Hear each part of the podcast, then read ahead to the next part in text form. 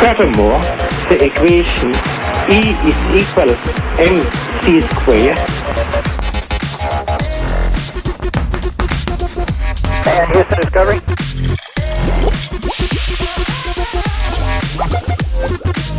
I'm gonna make him an offer again.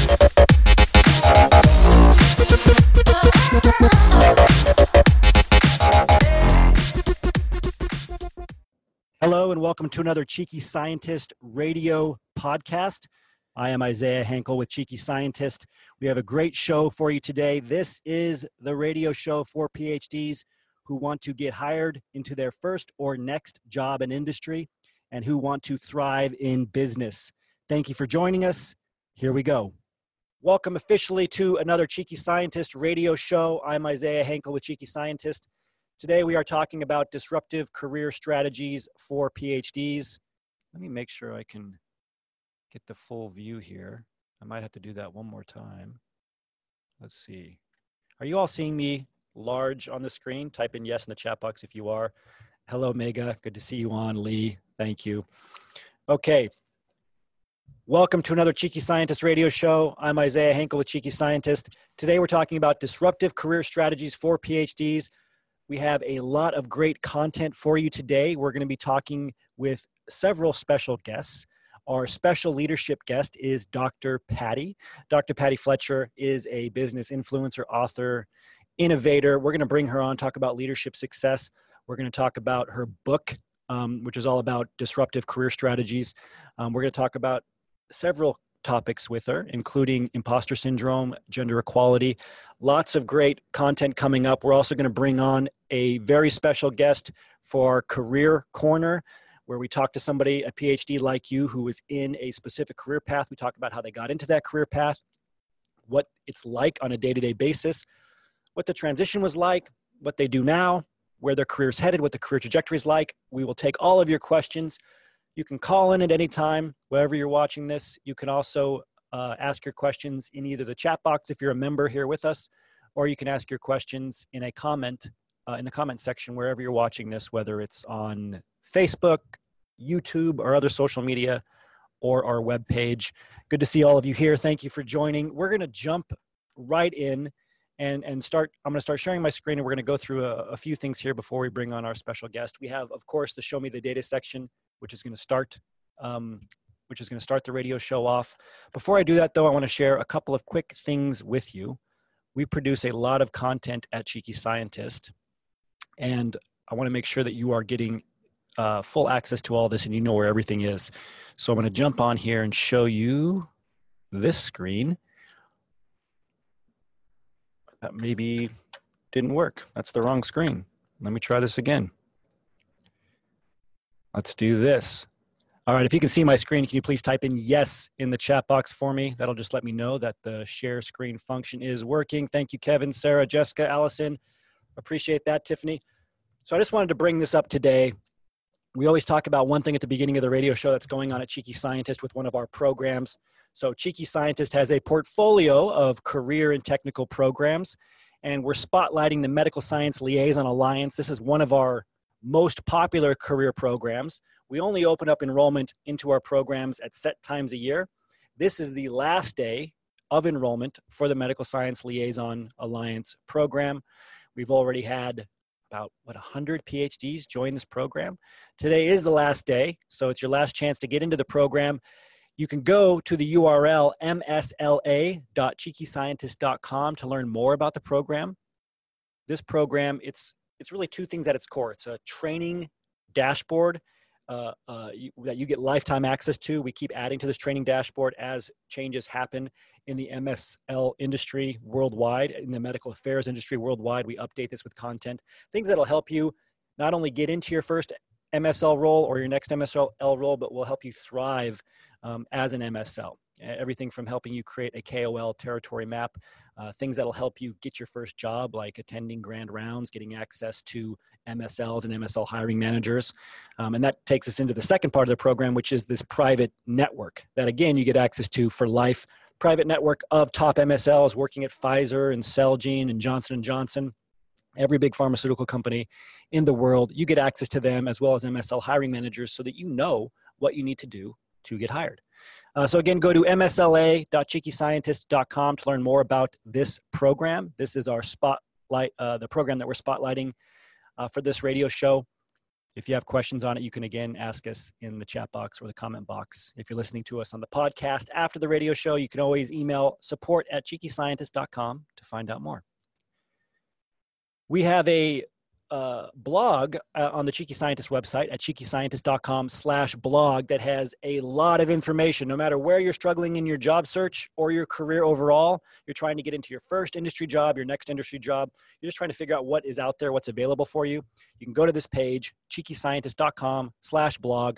You can read about resumes and CVs, industry positions, business acumen, networking, interviewing, academic issues, success stories.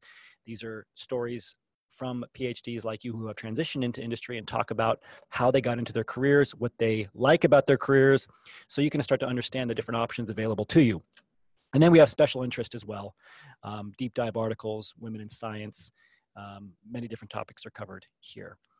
Our top most trending article right now is use this five part job search strategy to get multiple industry job interviews and job offers as a PhD. You can also read our newest article, Find the Right Industry Position for You with this three step PhD job search strategy. So, we're really trying to help you map out a career strategy at this point because hiring is way up, uh, especially for PhDs. We've talked, uh, we've talked about this number a lot over the past 18, 20 months. PhD hiring is up over 500%. That's a lot of hiring. If you haven't been hired yet, it's not because you're not valuable, it's just because you need to change your strategy slightly. Okay, so we're going to jump into our show, the first section of our show now. This section is called Show Me the Data. We do it at the beginning of every radio show because let's face it, we're PhDs. We want to see the data. We like talking to people. We want to hear their points of view, but we, we want to know it's backed by data. So we're going to show you a variety of data today. And to do this, we're going to bring on Jeanette McConnell, who's going to walk us through the Show Me the Data section. We're going to have a conversation about what's trending in the Dataverse today. Let me make sure I can get Jeanette on here. I think if I make you co-host, the video should work. There we go. Hi. Right. Hello. How are you today? Awesome. Great to be here. Great bow tie as usual. Thanks for joining. Mm-hmm. All right. So we're gonna we're talking today about disruptive career success strategies, and a big part of this is to be disruptive to get into a career. You have to overcome things like imposter syndrome. You have to see yourself as being able to get into the top careers that are out there, not just settling for what you're doing now in academia, but in industry. Right? You know, do you have anything to say before we get started? Why, why are you excited about this? Show me the data section. Yeah, I mean, I'm really excited because, like you said, it's a bit, there's a lot in there. We're going to go over a couple of different topics. Um, and I think it's really important for us to realize that no matter like what you're thinking, like sometimes if you go back to this data, you can, can get over those barriers that you're facing mentally, right? To look at the actual numbers. I think as PhDs, that's really important, right? Look at the data and just get over whatever mental blockage you're having. Mm. Um, and I think we as PhDs can do that sometimes. Other people struggle, but we really can take that data and its face value and believe it, you know, more than others can. Yeah. Yeah. No, I was just reading a book about how we have these two sides to us. And this is not groundbreaking, right? But our emotional side and our logical side. But when it comes to certainty, we really use these two things very, very differently. And I think as PhDs, we rely on logical certainty a bit more, not as much as you might think, because we still get emotional. Like we still think, well, I'm not qualified for this. If something is outside of our domain, especially, we will feel this sense of imposter syndrome. But at the same time, we're also better able to overcome emotional blockages with logic right. So as a phd you have to know that you know a lot of the, the data that we review is on purpose to help you you know overcome any challenges you're having in your job search to show you that hey look it doesn't have to be that big of a deal. Like you might still feel a sense of uncertainty or fear or whatever but you're actually very very valuable. You have all the tools you need. Um, you just have you're not looking at things in the right way. And yeah. so that's that's what we're going to go through today. And jeanette thought we would start with some data about the MSL career track for a couple of reasons. Number one, it's one of the most competitive career tracks to get into, and most PhDs don't think they're qualified for it. They think, you know, and this is where the imposter syndrome comes in. They think that, oh, I need clinical experience, mm-hmm. right? Clearly, my PhD is not enough. I need clinical experience. I need to be highly trained in this drug pathway or on this drug. I need to be an MD or a PharmD because that's who traditionally had, has been hired into MSL roles. Not true, though. what do you what do you say, Jeanette? Yeah, no, it's not true at all. We see PhDs get hired out of grad school into MSL positions, right? It's Hmm. it's all about how you present yourself, right? Right. It- and it doesn't. different- you know, you're qualified with your background, no matter what it is. Yeah. Yeah, and what we're going to look at here is showing you that it's not. It doesn't come down to your technical skills, your Mhm. clinical background, et cetera. It's not. That's not what's required. You can learn all of that as a PhD. We talk about it a lot. You're a doctor of learning. You can learn that. The first thing you have to wrap your head around is these companies actually want you. We were talking to uh, Yuri Klatchkin, who's a MSL at Celgene recently, and he just he told us that uh, last week Lilly Pharmaceuticals hired five PhDs with no experience, no industry experience, no clinical experience, no experience at all in the drug pathway, anything, because they knew they could get them on, get them trained, and they they that's how high the need is for PhDs in MSL positions. In fact, I just learned this: there's more PhDs as MSLs now than there are PharmDs or MDs. PhDs are the new MSL. So if you're a PhD, you haven't considered this career track because you thought, oh, it's too competitive. It's one of the highest paying careers out there for PhDs. It's actually the fastest growing scientific career right now. Uh, you are qualified.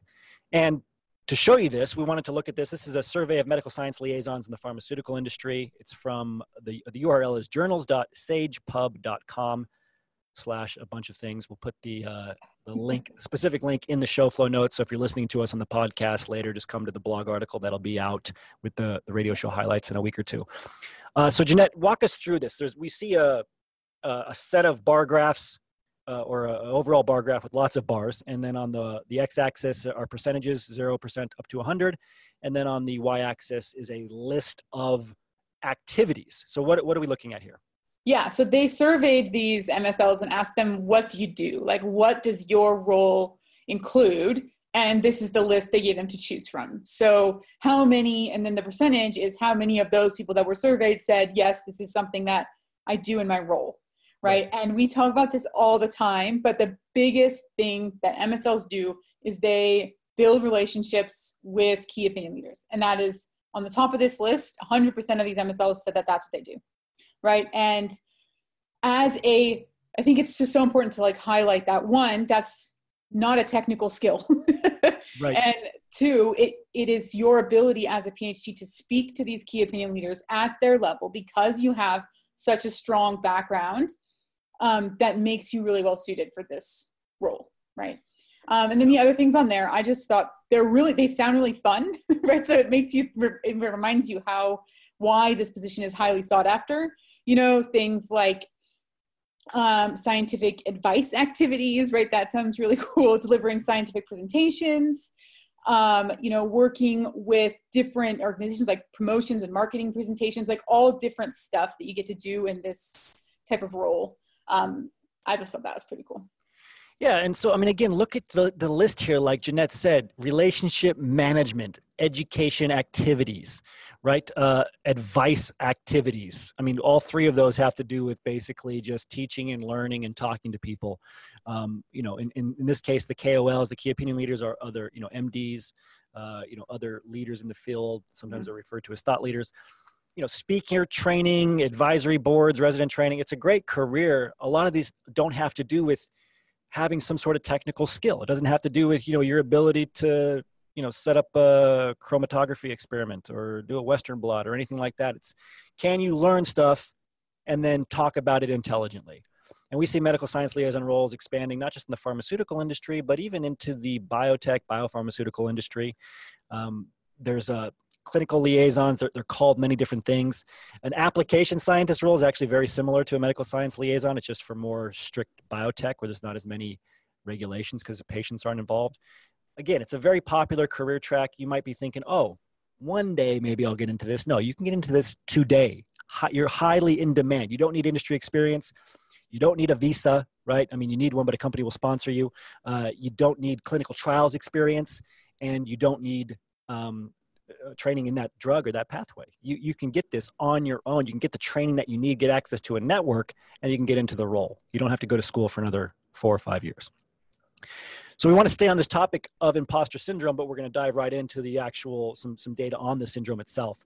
Uh, the this particular figure that we're looking at is uh, a national study. It says 62% of adults experiencing imposter syndrome, or 62% of ex- adults experience imposter syndrome at work.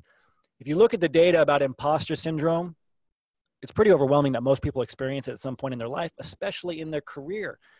I think a lot of you have probably experienced this. Actually, tell me in the chat box how many of you have experienced something like imposter syndrome where you didn't think you were qualified It made you less confident and hesitant? Who's experienced that? Type in me or yes in the chat box. Verena says me. Jeanette says me. Uh, Laraz, Hami, uh, Sarah, Tiffany, thank you. I experienced it in grad school because I didn't work in a lab like a lot of a lot of undergrads will work in a lab for a year or two before going to grad school. I didn't, and so I just kept waiting for somebody to tap me on the shoulder after I got into grad school and say, "You don't belong here." Right? We've all that's the kind of you know I waited for somebody to like come back to my my lab bench and see a note on it saying you have no idea what you're doing, and we experienced that at, at I think our most intense moments before we get up to speak about whatever right? This is why public speaking is so fearful because you don't feel qualified to do it. Um, so th- that just kind of gives you an idea of the feeling of what imposter syndrome is. But if we look at which career tracks experience the most imposter syndrome in this figure, the results are can be pretty surprising. So the subtitle here is percentage of workers who have experienced imposter syndrome in the past 12 months versus the industry that they're in. The industry that they're in is listed on the y-axis. The x-axis is again zero percent up to 100, but really the highest the highest value here in terms of the bar graphs by industry is 86.96%. Jeanette, walk us through this. What's at the top? What's at the bottom? Any surprises? Yeah. So I think the first thing to take away from this is that nearly all of these industries, it's more than half, hmm. right? The only industry that it's lower than is like leisure and sport. So people who play sports, they're pretty confident. yeah, yeah. But everybody else, all of the other industries, it's more than 50% of people in those industries mm. have experienced some form of feeling unqualified or like they're a fraud, that they're going to be found out, that they're, you know, they shouldn't be in this role. Right. And so there is the healthcare one in there. It is like 70% people in healthcare are feeling like this. Yeah. The other one that I thought would be relevant to our audience, there's environment and agriculture. We have a lot of environmental um, science. Uh, it's kind of a growing big field right now. 78% of people in those fields are feeling this this way. And so yeah. I think it's just really important to know that if, if this is happening to you, you're not alone, mm. right? Tons of people are feeling like this. And yet people still make really incredible things happen in these industries, right? So it's like, despite or maybe because of this, right, whatever the, the relationship is, it doesn't matter um, that that if you feel this way, that's okay. Mm. It's it's just basically a part of being like human. that's like my, you know what I mean? Like it's you can get over it, but to realize you're not alone. Uh, yeah, I, I agree. And, uh, you know, for this, it might be helpful to take out the outliers. Okay. So you have like the creative arts, you know theater this kind of stuff you're on you're performing a lot so that makes sense it might be very difficult the other end the, the leisure sports tourism if you take both those out like jeanette said it's between you know 53% and, and about 78% so uh, a very large portion i also want to call your attention to look at look at number three information research and analysis that's the closest to you as a phd you're like third from the top okay it's 78 over 78% actually it's tied for the second highest so uh, it, what's it called? There's a there's something that's the reverse of imposter syndrome, where it's like the less you know, the more confident you are. Something. E, it's ignorance e. is bliss. that's exactly what it is. Yeah. It's, but there's a different study where like it's a chart where the more that you the the more that you know, the less confident you are, and the less that you know, the more confident. It's called E and D something. Somebody can look it up here. We have a bunch of PhDs on here, but it's the reverse of imposter syndrome. If you're in information, you're in data looking at it constantly, you're going to realize how little you know. And because of that, if you're not careful, you can make the mistake of losing your sense of value. Okay, it's very it's one thing to to to know that you don't know everything. It's another thing to think that you can't learn anything. Okay, do you see the difference there? Like you are capable, if you don't know something, you can find it out. A lot of you spent you know this is a big thing uh, a big portion of what you learn in graduate school right? The ability to say i don't know but i can find it out by doing this or this is how i would do the experiment. Mm-hmm. thank you jasmine and mary. Dunning kruger i knew. Did i say e and d? Okay well, that's close. Dunning kruger effect. Look that up. It's pretty amazing. Uh, anyway so just take just know that if you're feeling this way it's not your goal shouldn't be to never experience imposter syndrome or to be a little bit afraid or insecure or intimidated Instead, you should just say, oh, this is normal. That's just normal imposter syndrome. I'm going to do it anyway. Yeah, I want to share a little tidbit about this. So there's a really great story from Neil Gaiman, if anybody knows who that is. Um, he's a famous author, but he was at an event and he was speaking to someone else who was named Neil, right? At this big event where all these like famous people were, Yeah. and they were talking about how they both sort of like felt like they didn't belong. Like these people are all so successful. Like I can't believe I'm here with them, right? The other person he was talking to was Neil Armstrong right? So even Neil Armstrong is feeling this like, Yeah. I'm not qualified to be with these successful people. So I just want to put that's like one of my favorite little tidbits about this topic is that it's so prevalent. And I think that really helps with understanding and working through it. Yeah, great point. And if you see it like most things in life, even stress overall, I was watching this video about how this amazing study came out showing that if you have high levels of stress, you're more likely to, you know, have these negative things happen to you unless you see stress as a positive, and then you're less likely to have these things happen to you. So it's kind of like imposter syndrome. You have imposter syndrome if you realize that okay, that's normal and it can actually sharpen you and make sure that you don't get lazy then it's going to be to your advantage. Because if you don't have that sense of imposter syndrome, it might, might just be easy to to wing it. You have a big event coming up, a big interview, a big talk. I'll be fine, no problem, right? Because you can get uh, overconfident. So if you see imposter syndrome as just a checks and balances for you, and you take action when you feel it, it, it can work to your your advantage. I'm not speaking from experience though. Um, next figure. We have uh, we have a, a lot of great guests lined up, so I want to I want to make sure we have time to get through this Yeah. though. So we might go a little bit faster through these last figures. This one is global a global leadership forecast research insights to fuel your people strategy. It's at ey.com slash publication. We'll put the link in the post show notes. Jeanette, what are we looking at here? Because I see on the again on the y-axis different traits: motivation to lead before asked, served in a leadership position, et cetera. And then I see percentages in the bar graphs. Can you walk us through this? Yeah. So they asked people who in leadership positions um, if like what experiences and motivations that they had, and they found the ones that they had in common. And so what I like about this graphic, we can look at it from the lens of you don't need to be something really specific to to be a leader. You don't need to have this specific technical skill or this specific background, right?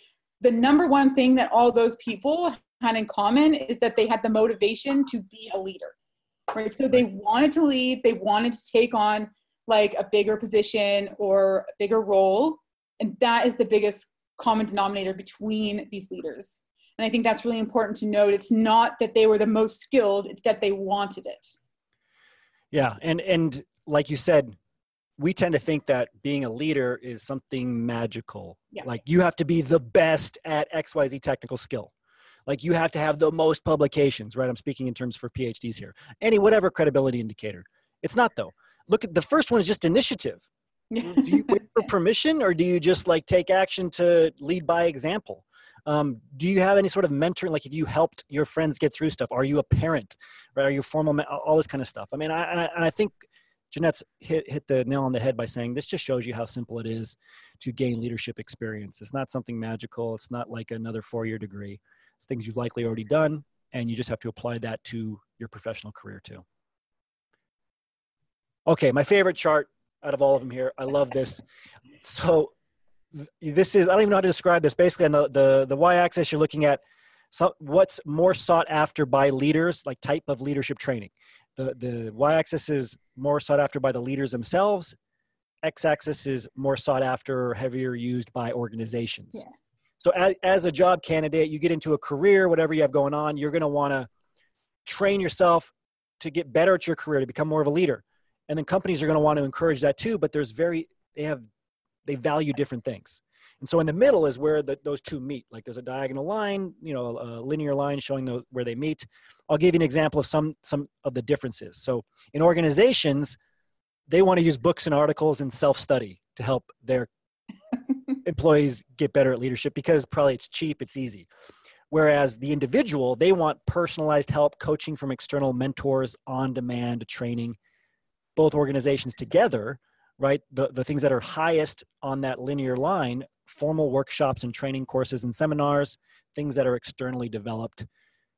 What does this mean, Jeanette? How, how, can, how can we use this to prepare ourselves for career and industry where we can keep growing in our career? Yeah, I, I like this figure because one, it sort of shows you what might be offered to you and what you'll have to like seek out on your own right and like what if you're in a position these companies might be trying to help you grow your leadership by giving you these things but maybe they aren't quite working so it's important to look outside of your job and keep networking keep growing your own personal like self and network instead of just relying on the company that you work for to do that for you yes. right? And i also think if there's some good ideas in here right? So like maybe it's something you haven't thought of yet. Like you haven't been like oh maybe i could like coaching from employees. I know it's pretty low down on the list but right. like maybe you can try to get an employee at your company like become kind of like a coach for you. Mm. and so i just thought that was really interesting these new like new ideas for ways to grow.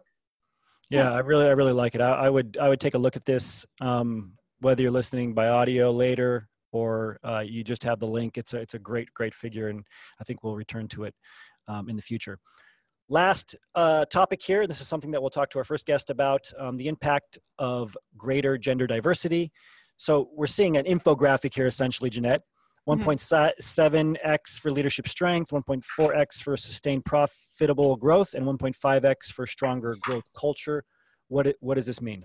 Yeah, so this is just highlighting something that I think there's been quite a bit of research about how the more diverse that your company and your leadership is, the better a company does, right? They are more profitable, they are better to work at. it's like all over that it just makes a better environment that ends up being more profitable.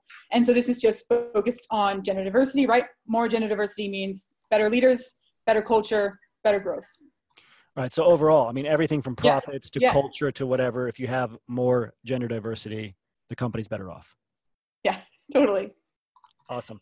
Thank you, Jeanette. Please do me a favor and thank Jeanette in the chat box or the comments for her help on the Show Me the Data section. She prepares this data and comes on and talks about it. She's the expert. Thank you, Jeanette. Okay, we're going to move right along now. We have a very special guest, Dr. Patti Fletcher. I'm very excited to talk to her. Um, she has an incredible background. Uh, her book is incredible, and her website's incredible. Look at this. Uh, we help leaders change the world. This is Dr. Patti here. Uh, if you haven't figured that out, uh, some data on the front of her webpage. We love that, right? Check out her website. Go to Dr. Patti Fletcher, D R P A T T I F L E T C H E R dot com for those of you listening by audio. And you can check out the, the website here. There's articles, insights, um, ways to contact Dr. Patti. You can check out her book too. We'll put the links for both of these in the chat box and in the comment section. Her book is Disrupters Success Strategies for Women Who Break the Mold. And this is a, a highly rated book definitely check it out. You can get it on Kindle, audiobook, and paperback. A little bit about Dr. Patti. She was included in the coveted 18 Women to Watch in 2018 by Brown Brothers uh, Harriman uh, and by Brown Brothers and Harriman. Uh, Dr. Patti is an internationally sought after speaker, seasoned tech executive, award winning marketing and business influencer, board member, angel uh, an investor, uh, angel investor, maybe, maybe both. Dr. Patti has appeared on the NASDAQ, Cheddar, Bloomberg, and Greater Boston, um, among other uh, media. She writes for Entrepreneur.com, Inc., The Guardian, Forbes, and The Digitalist, and has contributed or been featured in Time Magazine, Real Simple, Al Jazeera, Forbes, Fortune, Newsweek, The Boston Globe. Not over yet. The Muse, the Huffington Post, and many more. She is the author of the best selling book, again, Disrupters Success, Success Strategies for Women Who Break the Mold. Uh, again, you can go to Dr. Patti Fletcher or where a lot of us hang out on LinkedIn. We'll put the LinkedIn link there for you. Definitely connect with her, show her how engaged PhDs are. Make sure you tell her thank you for being here with us. Dr. Patti Fletcher, I'm going to make sure she can start her video here. Should be able to turn it on now, Dr. Patti let's, there we go. There we go. And I'll hide everybody else. How are you today? Great. How are you? I'm good. Thanks for being here with us. I really appreciate your time. Thrilled to be here. And, you know, seeing my face so big from my website, watching, going, thank God for airbrushing. Yeah. your, uh, your website's great. I really, really like it. It's, oh, um, you. Very, very professional. And uh, your background's incredible. And we're really looking forward to having a conversation with you about a lot of the topics we kind of set up in the, in the Show Me the Data section. So, again, thanks for being here. Absolutely. I so hope the, we get to talk about that last stat. Um, yeah. Jeanette talked about around gender diversity because I, I don't agree with it. So I, I Oh, think great. nuance there. Yeah, yeah, I'd love to talk about that. Fantastic. No, this is good. I think um, anytime we have somebody say they don't agree with the data, we get excited as PhDs because we know a good discussion's coming up. Well, to set that up, I, I wanted to talk a little bit about your background, and I really, you know, we always want to know like why you got into what you're doing. You know, why did you get into uh, success and coaching and working with, you know, uh, tech companies, everything that you do. What was what was your path, and, and what led to you ultimately writing your your book? Yeah, it's a great question. I um, my first grown-up job was in enterprise software, and um, got you know it's funny hearing you talk about imposter syndrome because I, I think I probably still have it. Uh, but um, so I was hired into this job that I was so underqualified for for because nobody like sent me the memo saying women are supposed to get hired for their experience not their potential. I you know missed school that day right? So um, i took this job instead of taking the class which is another you know cliche comment people say about women. And it was around hr software and it was pre Y2K, so everybody's making money and everything's great. And then there was HR, right? And so going in and, and really kind of getting this intersection between technology and how we manage people and organize people. And HR mm. was in the basement in the windowless office. Nobody talked to them right? They were an afterthought. And here they are really managing and being responsible for the most important reason that you succeed or fail as a business. And back mm-hmm. then people weren't thinking that way but it was pretty obvious. So i loved that intersection. I loved working for an enterprise software company getting this real understanding that my goodness, if these systems go down, industry goes down, GDP goes down, right? So really seeing that and seeing the impact on changing how we work and therefore how we live and all that fun stuff.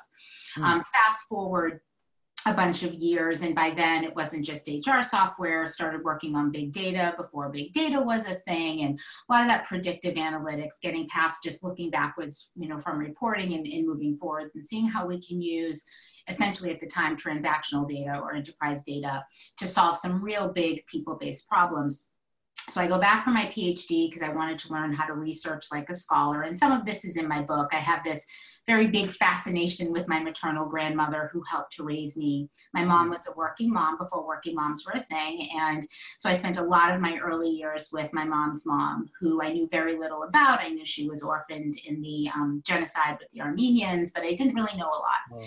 And so I, I, my MBA research did nothing for me. So, um, I was going down a path of just learning how to research like a scholar, studying that more technical stuff that I was focused in on.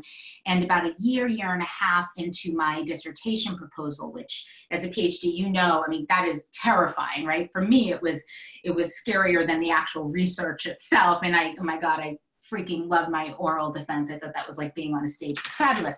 So that to me was, you know, pretty crazy to get that far into a topic, take this class around feminist leadership theory, learn about Carol Gilligan, learn about the challenges that we have, seeing all of these ways in business that we have defined what success looks like, who gets to be successful, how do we get there, what do, do successful decisions look like, and seeing how that through a gender lens, a few things happened. I realized I was the dumbest person ever because I never really looked around the room and went, okay, I'm in tech. Where the heck are all the women? Because that was my normal, right? And so that was a challenge. And then looking at the time, and this was in the mid kind of early 2000s um, that all of the research out there had the glass ceiling in technology intensive industries at that kind of vp level. And i love boards for many reasons. So i ended up switching my dissertation to study women who held board of director positions in publicly held life sciences and technology businesses. So few of them then. Um, life sciences is way better tech not so great. We've kind of gone the other way. But wanting to understand how these women who were a few generations before me how they were hacksawing their way to where so few people went. And at the same time, because I grew up in enterprise software, and enterprise software really forces you to create a, a systems view of things where you say, ask questions like, huh, so the world this system lives in is extremely diverse. We have really no one race in the majority at this point. Women were 50, 51% of the workforce in most economies. Um, we were coming up to having the five generations at work, right? All of those different demographic things. And of course, the pervasiveness of the, the third industrial revolution um, at the time. And seeing, gosh, the way that we have run our businesses, the way success looked like, all of those things I learned that were based on all white men, right, being those research participants, it doesn't quite fit anymore, right? What makes this possible to have this disparity, to have this imbalance of power? And it really set me forth. And at the same time, I'm hearing from CEOs going, oh my God, we don't have the talent we need today. And dear Lord, we don't have the talent we need tomorrow.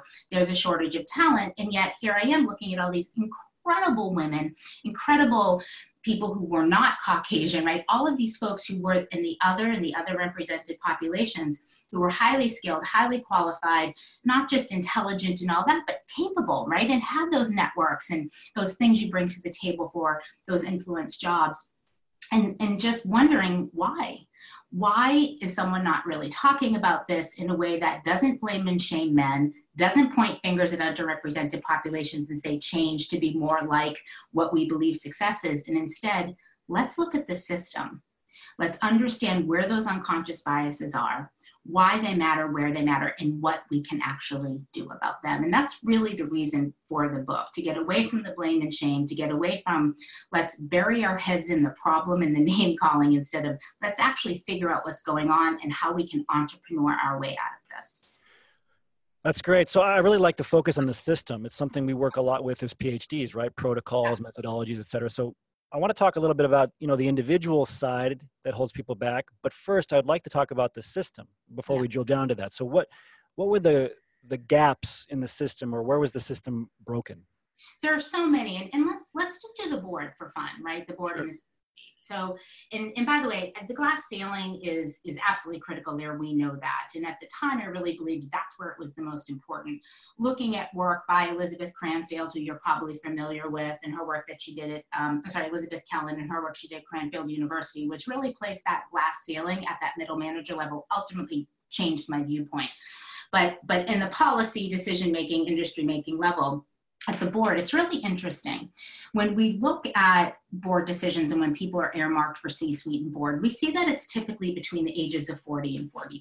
And it makes a lot of sense, right? That's when you've had a lot of experience, a lot of failure, a lot of success.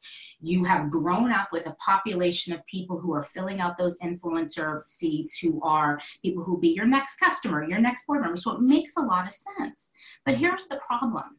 That doesn't work for women it works for men, but it doesn't work for women. If we have children, that tends to be when they need us in an ad hoc basis. It's much easier when your kids are small. If you are part of the sandwich generation, like I am at that point, you're also taking care of your parents. You work three shifts, you go to work, you come home, you take care of the house. And because women have to constantly prove themselves, which is a, a, system issue thing. We're smart enough, we're smart enough. We're tending to, to spend that third shift in our day educating ourselves. And so our cup essentially runneth over. And in talking with these women, and this was something planted back in my PhD dissertation studies, going, wow, so our system fully believes that it's between the ages of 40 and 49. No one ever stepped back and asked, why? People are living longer, they're working longer than ever. Why not do this? Sure, start at 40, but be okay with women who are 50, 51, 50, men who are 50, 51, 52, right? Because it's not just just women. But that's an example where we have this just unconscious bias, the status quo of, well, that's when we look, but it doesn't reflect really the world we live in, how long people are in the workforce, and when we can accommodate something like being on a board or being in a C suite position. No, I love that example because it shows that by looking at a system in a different way, you can change it. And you it, it, may not make sense but nobody's ever looked at it. So actually i wanted to drill into that just just a little bit because of our audience. How can you suggest people look at the systems that might be influencing them if they've never looked at them? Like how did you know to look at that system? So how, now once you realize it's the system what kind of questions do you ask yourself? How do you start probing the system and testing it and, and looking for for ways to improve it? Yeah, and it's such a good question, and it's a hard question because this is a topic that's very passion based, right? And everybody has a story on this topic, whether they're totally for it, like I am. I have my my long story that started before my mother was even born, right? The, the yeah. About with my grandmother and being the voice of people who don't necessarily have a platform or voice. For others, they're adamantly against it because so and so didn't get a job because they were passed over for whatever affirmative action thing. So everybody has a passion for this. And so that's the first thing. It's very easy. The world we live in right now is a name calling world, right? We're doing a lot of this regardless of where you are. And I, I know that we're all facing that and it's not political, it's how we are. And that's a tipping point challenge. And I think most of us understand that. But when we continue to focus in on this or this, right, then we don't actually focus on the problem. We get caught up in all the rhetoric. So the system, the content is really the safest place. We are all victims of the world that we live in. So, how do we question that? One of the easiest things to do is to look at something that's not very passionate. So, remember a few years ago, big deal, but not passionate from the, the same kind of feelings perspective. A few years ago, you might remember in Hawaii, someone in the military pressed the wrong button and sent out this big, right, that big alert saying missiles are coming, right? And anyone who's ever been to Hawaii, has been to Pearl Harbor, knows how terrifying that is. You are 6,000 miles away from civilization, six hours away from any other landform, and you think missiles are coming at you. Well, it turned out it was a mistake. So, what did we do? We stepped back, the military stepped back and said, what made that possible right? And what made it possible was nobody went back in and engineered an off button right or some kind of a qa process. Mm. it's the same thing Look at the world around you. We can go through it all. Let's see. According to McKinsey, if women were paid, just the women in the workforce, were paid equally as men are today, it would add $18 trillion to the global economy. This is an economic imperative. Knowing that women reinvest 90% of the revenue that they make in the world around them, oh my God, it's an economic imperative, right? And we can go through those, all the different demographic stats, whether it's gender or anything else. And then we look and we see who's in charge, who holds power, who has the influence, who has the purse. Women, by the way, control 51% of the wealth in this country. 80 to 90%, like I said, of all consumer buy decisions. We have so much power, we're not in power. It's the same question we asked in Hawaii. What makes this possible? So I, if I'm going to hire for a role, and I see him suffering suffering from what my friend Adam Quinton, who's a VC, calls a mirrorocracy. That's how he describes the Silicon Valley, where they hire people who look like me, think like me. And if you see that, if you're going for a hire, if you're going for a job, and you see everyone looks the same, although the company says I want diversity, which you know, let's definitely talk about why I had a challenge with that research um, topic. Um, and yet it's not diverse. You got to ask why so I hear a lot of the time, well, Patti, you know, I would love to have more women in the, the top level of my organization or women in influencer positions or people of um, who are not Caucasian or LGBTQ, but I tried, can't find them. Hmm, what makes that possible? Chances are you're going to the same rooms, talking to the same people about the same things, using the same words, and expecting a different outcome. So always ask yourself that question. You want to have a, a population that you're working with that reflects the population who you want to have buy read whatever it is the stuff that you're doing. And yet the people around you don't don't look like that. You have to ask yourself why. What am i doing that's different than i did yesterday? Chances are not very much right? So you have to go out there. And it's you hear people talk when it comes to diversity and inclusion. You hear them talk about the word intention and that's critical. You intentionally have to go out and seek members of underrepresented populations, whatever they might be, gender, LGBTQ, differently able, it doesn't matter. You have to go to them because in their world, their unconscious biases, well, that door's already closed to me because of that meritocracy. They don't see anybody who looks like them, who welcomes them. The words you're using in your job descriptions don't reflect words that they would use for themselves, right? Or words that your search engine would look at.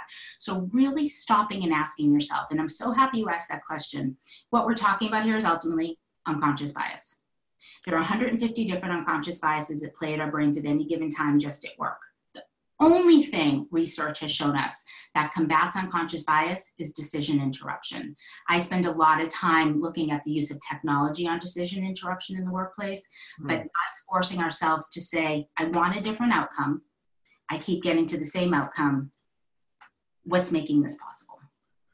No, it's fantastic. And I, I think it really clarifies things from the organizational perspective, from the system perspective, but what about the individual's perspective? So if we flip it to the other side, what kind of personal responsibility does the individual have, uh, an underrepresented individual um, that's feeling imposter syndrome, for example, uh, to overcome that? Like if there's an opportunity there, if employers come out and look for them, at the end of the day, that person, that PhD has to step up. Like we have a lot of international PhDs. Yeah. Sometimes they just feel unconsciously that they could they can't get a visa or they don't have the same opportunity, even though they, they can and there's companies hiring them and the data shows in in, in some cases, um, they still feel that Sure. imposter syndrome and they don't try. So what what can they do to overcome that? What can they do to seize the opportunities when they present themselves? Yeah, and it's it's a really good question and an important one. And, and going back to what you you and Jeanette were talking about before I joined, everybody has imposter syndrome, right? Mm. Except for some who don't, and those who don't, you got to question them a little bit. So imposter syndrome is really important. And me, I'm a disruptor. So a disruptor, and that's who I talk to. And scientists tend to be disruptors, right? And disruptors Mm. for me in the way that that I would define disruption is you see a status quo that's no longer working, it's inefficient, it's ineffective, doesn't provide value in a meaningful way. And you have to create a new status quo, right? So you're a disruptor. That's what you do as a disruptor. You assemble people to do that, and that's great. So, as a disruptor, taking the job you've never taken before, doing something unprecedented, you can't help but feel imposter syndrome. And guess what? That's a good thing. As a mm-hmm. disruptor, you have to, because ultimately what you're, you're thinking is, oh crap, I haven't done this before. Who am I to think that I can do this? They're going to find out. Well, guess what? When someone hires you, they already know what they're getting. Hmm. And and if you are a woman and in that position, you should feel good about yourself because you're bucking the system. We are conditioned as humans to believe that if a man doesn't know something, he takes a job. If a woman doesn't know something, she takes the class. So that's and for me, I've always taken the job, like we said in the beginning. So I suffer from imposter syndrome. That's number one. Number two, focus in on competence instead of confidence. So confidence means that I've done this before. You're doing something unprecedented, whether it's for you or someone else. Instead, so you can't have confidence. Instead, think about competence. You are a scientist. Mm. Your job is to break stuff down, right? The scientific method. Ask a bunch of questions. And then you ask more questions and more questions and more questions. That's the competence you have. Breaking down something that's extremely complicated, complex, something that you're probably going to bring your unique perspective, build onto the wall of knowledge there.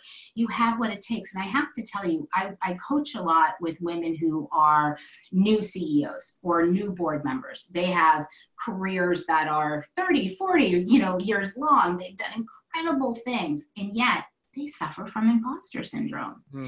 because they forget that when they were brought onto that board or brought on as CEO, those board members knew what they were getting. They don't feel you need to have the confidence. They just want you to have the competence to figure it out. Everybody needs to understand you have the competence to figure it out. Start from where you are. That will get you to where you need to be. And that's really the topic around equity. Just like you want to, not equality, because equality assumes that we, if I give you and I the same access, right, the same door, we're going to have the same desired finish line and have the same journey there. It doesn't work that way. That's not how it is. You have things working for and against you. I have things working for and against me. Equity means I'm going to meet you where you are, understand your journey's different, and give you tools in order to overcome whatever unique barriers you have and all that fun stuff. Do that for yourself as well. Start from where you are. Take inventory of what you must know and what other people can help you with, right? Bring in their skills and just go for it. And I know folks like to say fake it till you make it. In my experience and in my research, that actually feeds more into imposter syndrome because ultimately what you're doing is you're faking it instead of saying, This is who I am. This is where I'm starting from. Here are the problems that I see, right? The the the wisdom of not knowing is a good thing, especially as a scientist, right? Mm-hmm. We're not biased against anything, but trust you have what it takes. You are a scientist. If anybody can figure it out, you can figure it out. Excellent. And and my last question, I want to kind of do a two part question because I want to tie in that figure you talked about. So we showed this this infographic that basically said the more gender equality that you have, the more successful you will be at a company in terms of profits and culture, et cetera. Um, why is that true or not true in your mind? And then how do we use any kind of knowledge we get about where things are now to help us make decisions in the future and, and where things are going in the future? Yeah, and I think, you know, because I'm a scientist and a word person, right, and you are as well, right? We both talk for a living. Um, we know the importance of words. Just like Mhm. there's a distinction between equity and equality. I can't stand the word empower. That's not my job. Is is to empower you, right? It's about enablement. It's the same thing with diversity. Diversity does not equate to better returns, better innovation. All diversity is is bean counting. I have this many who look like this, this many who look like that, this many who look like that. Inclusion is about culture. It's about having those practices that those middle managers, the people responsible for deciding who comes into your organization, how people get developed, who gets promoted up to the next level, right? That's where your drop off rate is typically in an organization, and therefore they're responsible for the culture. For them to be able to, to be so inclusive that we get to the next thing, which is belonging.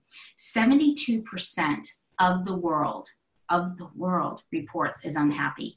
89% of the workforce around the globe reports is disengaged and has for the last 10 years. Why? We live in a one size fits all world that fits one very, very, very small population of people. Going back to all that system stuff we talked about, right, and what we learn when we study business um, at the scholarly level. And so instead of thinking about diversity, because quite frankly, it is a reality, it's not an option, right? You don't have a choice. Let's instead look at the culture and go from I am able to, to not only provide the programs and education, but those reinforcement mechanisms, the new tools for the people responsible for hiring, managing, to be able to manage and lead differently Hmm. to a point where I look in the mirror and I say, I belong here. That is what the difference is between financial outcomes and innovation outcomes. Because what happens when I feel like I belong? I'm going to do my best work. I'm going to bring my whole self to work. That has nothing to do with diversity. You're going to have diversity, but it doesn't mean people are at the right layers. It doesn't mean they're going to stay, and it certainly doesn't mean they're going to be engaged and give you the best of what they have. It's a nuanced question. I see. So it's a so what's bringing that profitability or the success of the company is giving tapping into every different type of individual's identity essentially, so they feel like they belong to something greater. That's right. And, and it's a challenge, right? So mm-hmm. I tend to work with, absolutely, I work with startups, but the majority of my career has been with the, the Fortune 1000, really big companies. Lots of them are really old companies. And even the newer ones like Google, right, Amazon, they have a lot of challenges, real bro culture. It is very hard to shift culture. We all know what Drucker may or may not have said about, you know, culture eating strategy for breakfast, but it's ultimately true. Hmm. And so it's really, really hard to change those cultural co- constructs to go from exclusive to inclusive, to go from inclusive to you belong, to go from you belong to I belong. But it can be done. And it goes back to I saw someone in the, the feed going, I like entrepreneur as a verb, but that's exactly what it is. And that's what's important, by the way, on this topic the folks who are on the other side, right? So you, you're a white man, right? You fit this kind of profile of what we believe success in a CEO looks like. And there are lots of men who fit that profile who then feel quite victimized, quite frankly. And, and, and I understand that. I understand that psyche. It's been pretty difficult, right, for, for certain folks to, to feel like the finger isn't being pointed at them and that's not what we want right? That's not what we want at all. And so to be able to have it where everybody is able to make these decisions to be included to feel like they belong is important. And we have to be able to entrepreneur and understand that where what's a problem over in this part of the organization is not going to be a problem somewhere else.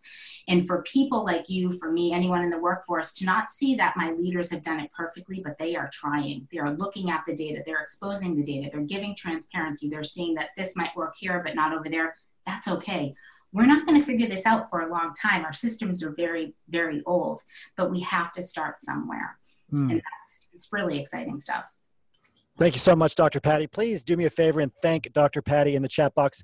So I showed your website and your book. Is there anywhere specifically you think this audience should go to to connect with you? um, definitely check me out on twitter um, Oh, Uh, yep, PK Fletcher. Um, I'm really active on social. Go to my Facebook page, Dr. Patti Fletcher, and on Instagram, Dr. Patti Fletcher. I respond, so check me out, ask me any questions, and um, also, of course, check out my entrepreneur um, articles. I'm always looking for for new topics. I like to bring forth people, women who are disrupting the world, and our male allies who are doing the same. Perfect. Thank you, Dr. Patti. This is Dr. Patti's Twitter page, so you can connect with her there on LinkedIn as well. We really appreciate your time. Thank you. Thank you. Okay, if you haven't done so yet, please thank Dr. Patti in the chat box uh, or the comment section, wherever you're watching this. Really, really appreciate her time. Great discussion. Are you a PhD student or postdoc who wants to get an industry job? Are you tired of being paid one third or less of what you are worth in academia, but you don't know where to start? Maybe you've been uploading resumes over and over again, but you haven't heard anything back from an employer. Go to phdsgethired.com and get our free materials on how to get hired in industry. All you have to do is go to phdsgethired.com put in your name and email address, and we will send you our resume guide, our networking scripts, and our other free trainings to help you start your job search now. Again, just go to phdsgethired.com. We're going to move right forward uh, to our next guest, Matthew Jefferson. So, Matthew recently transitioned into a medical science liaison role. So, we're going to bring Matthew on here in one second. I'm just going to introduce him. We're going to move right along here. We still have a lot of ground to cover. So, Matthew he has an MSL at Viela Bio. Uh, he is supporting the launch of a first first in class therapy for neuromyelitis optica NMO. He earned his PhD in neuroscience at Iowa State. Hey, I went to Iowa University, but we'll get along. Don't worry. Uh, he has a background in basic neuroimmunology research and an immediate expertise in neuroinflammation and neurodegeneration. Uh, he currently lives in Ames, Iowa, with his wife Amanda, and they're now three is this corgis? I gotta I gotta know what that is, Matt. Uh, Emma, Ellie, and Edgar. So you like the word E. This is Matt's LinkedIn page. If you haven't connected with him yet, Matt is a cheeky scientist associate. He is also a member of the Medical Science Liaison Alliance. He's in an MSL role now. We're really, really uh, happy to have Matt on with us. Let me make sure I can get your video going for you, Matt. That should allow it. Please do me a favor and say hello to Matt in the chat box because there he is. Good to see you. Thanks for joining. Hey, absolutely. Thanks for having me on, Isaiah. Yeah. So I want to jump right in with you and talk to you about this career track. Well, first, when did you transition? How many, how long ago was it? So I actually, I finished my degree in December of 18 yes. and I signed and I started on March 25th. Amazing. So I just want you to all know that, you know, we all think that there's some reason we can't get into the job that we want right now it's not true, uh, especially in this hiring market. So Matt went right from getting his PhD into an MSL role. Not messing around. Not messing around. Yeah, two years ago, people, you know, you'd say like that's impossible, but right now, especially with how many MSLs are needed, this this is this is possible for you. So so Matt, you graduated. You know, before you graduated, you started your job search. Let me let me rewind even further. Why did you start considering the MSL position? How did you find out about it? How did you learn more about it? So it's sort of for me it was it's you know i sort of had a dovetailing you know i i had an interest in the csa hmm. and then right around the time that i sort of learned about the csa and you know i was on the mailing list i was reading the information and i was like oh man like these people kind of seem to represent the same message that like i sort of feel you know and i i you know i felt like felt like they were dirty little thoughts you know in academia it's like oh i I shouldn't feel that way, but I do. Mm. Um, you know, and I had when I started to explore career options, uh, you know, the MSL role popped up. Um, and right about the time that I was getting exposed to CSA material, I had reached out and done an informational interview with someone. Um, she was a, a, local MSL, did a you know did the faculty stint, and right. she was amazing. Um, and really just sort of it sort of solidified my interest in the role. And from there on out, I just, you know, I officially joined the CSA and then I, I was committed to doing the hmm. networking. Um, and then it obviously, it paid out for me. So what, what was challenging about the process of, you know, learning about the medical science liaison role and starting, like when you were first starting to make your way through your, your, your job search? Um, what were some of the initial challenges you had? You know, I had, I had time on my side, fortunately. You hmm. know, I started the process early enough. Uh, what felt maybe apprehensive for me at the time, still being in graduate school, I was like, well, I, I got a while until this happens. You know, how hmm. do I, maybe how do I stay motivated to keep making progress so that once I do finally finish, you know, will I actually be able to successfully make this, you know, mm. what felt like a quantum leap? Yeah. Um, Yeah, But uh, and I think that feels. I think a lot of the people watching feel like it's a quantum leap, even if they're in a postdoc, whatever else. So, what oh, what did- what did you do, looking back, to keep yourself motivated despite that, instead of saying, "Well, I have," you know, because I, what I see happen to a lot of PhDs is they think they have an unlimited amount of time or it's too far, so they just wait and they procrastinate and they wait till mm-hmm. like their day before they defend and they're going to be unemployed, or they start trying and then hit some roadblocks, right? And they face some rejections and they just quit making progress. So, what did you do to stay on track? The informational interviews for me Hmm. were overwhelmingly motivating. You know, I would, I mean, like like too many of us, I I had a tumultuous PhD experience. You know, did had the clinical depression, all that, you know, all that fun stuff, Wow. and it, you know, connecting with others and hearing, you know, that the grass truly was greener on the other side. It kept me hungry. It kept me motivated. Um, you know, it was like a free dose of Prozac talking to an MSL who said, yeah, just, you know, make it through the PhD. And once you get here, it's the best job in the world. Um, You know, and I really, I believe that I had the confidence in myself and I was like, no, I, you know, I can add to an organization. I can add that value. Wow. Um, Well, it's quite a turnaround. So, I mean, you mentioned, I don't ever like to gloss over when somebody mentions that they went through about a depression, you know, clinical depression in your case, because I think a lot of PhDs experience that. We've seen the data. What, what, what brought that on for you? I mean, if it might have been a combination of things, but I'm just curious, was there a certain point in your graduate school career where it seemed really heavy? Is there something that, that happened? Can you tell us, I mean, if you can tell us a little bit about it, it'll make the people that are going through it now know Oh, that yeah. a way out. and I usually, I never, I, you know, it, it's not awkward to me to talk about. I don't ever stray away from it because, you know, why should you? You know, Sure. some, some people might get the misperception that, oh, you must have had a rosy, supportive PhD experience and you just magically made this transition. But no, Hmm. it, you know, it can be a dogfight personally and professionally. Hmm. Um, you know, mine started for me about halfway through my PhD. I had an advisor who I I think is a good person, and she believes that she believes she does good. Um, but she's, she, in my experience, she was terribly emotionally manipulative. Um, you know, would consistently move goalposts, just absent-minded. So you start to kind of get lost. Um, you know, I was not in a big lab. I I was my lab for a couple of years until I got one other lab mate Wow. um, you know we're we weren't a financially equipped lab so you you know you, you don't feel like you're making an impact you don't feel like you're moving anywhere you really start to question you know why am i actually doing this you know and Hmm. and you know those those feelings can hurt um, Yeah, no, I appreciate you sharing, and I think why this is so important because if you if you're from a small lab, I mean, one person, two person, like in Matt's case, you have an advisor who's not doing the best job mentoring you. Maybe you feel isolated. Um, maybe you feel like most of us, you know, that who've got gotten our PhD, that goalpost is always moved, and you can't plan ahead for your future. You can't plan for career success because there's no there's no there's no milestones.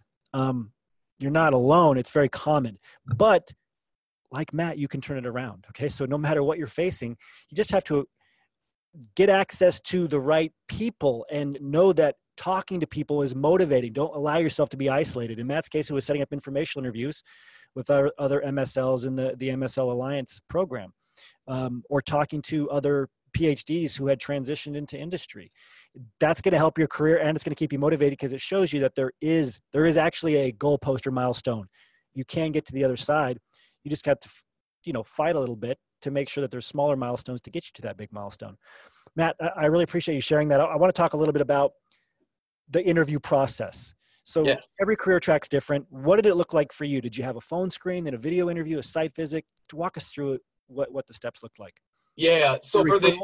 Sorry, Yeah. Oh, absolutely. So for like for the interview process for MSLs, like all the information that we kind of get exposed to, it's it's very accurate.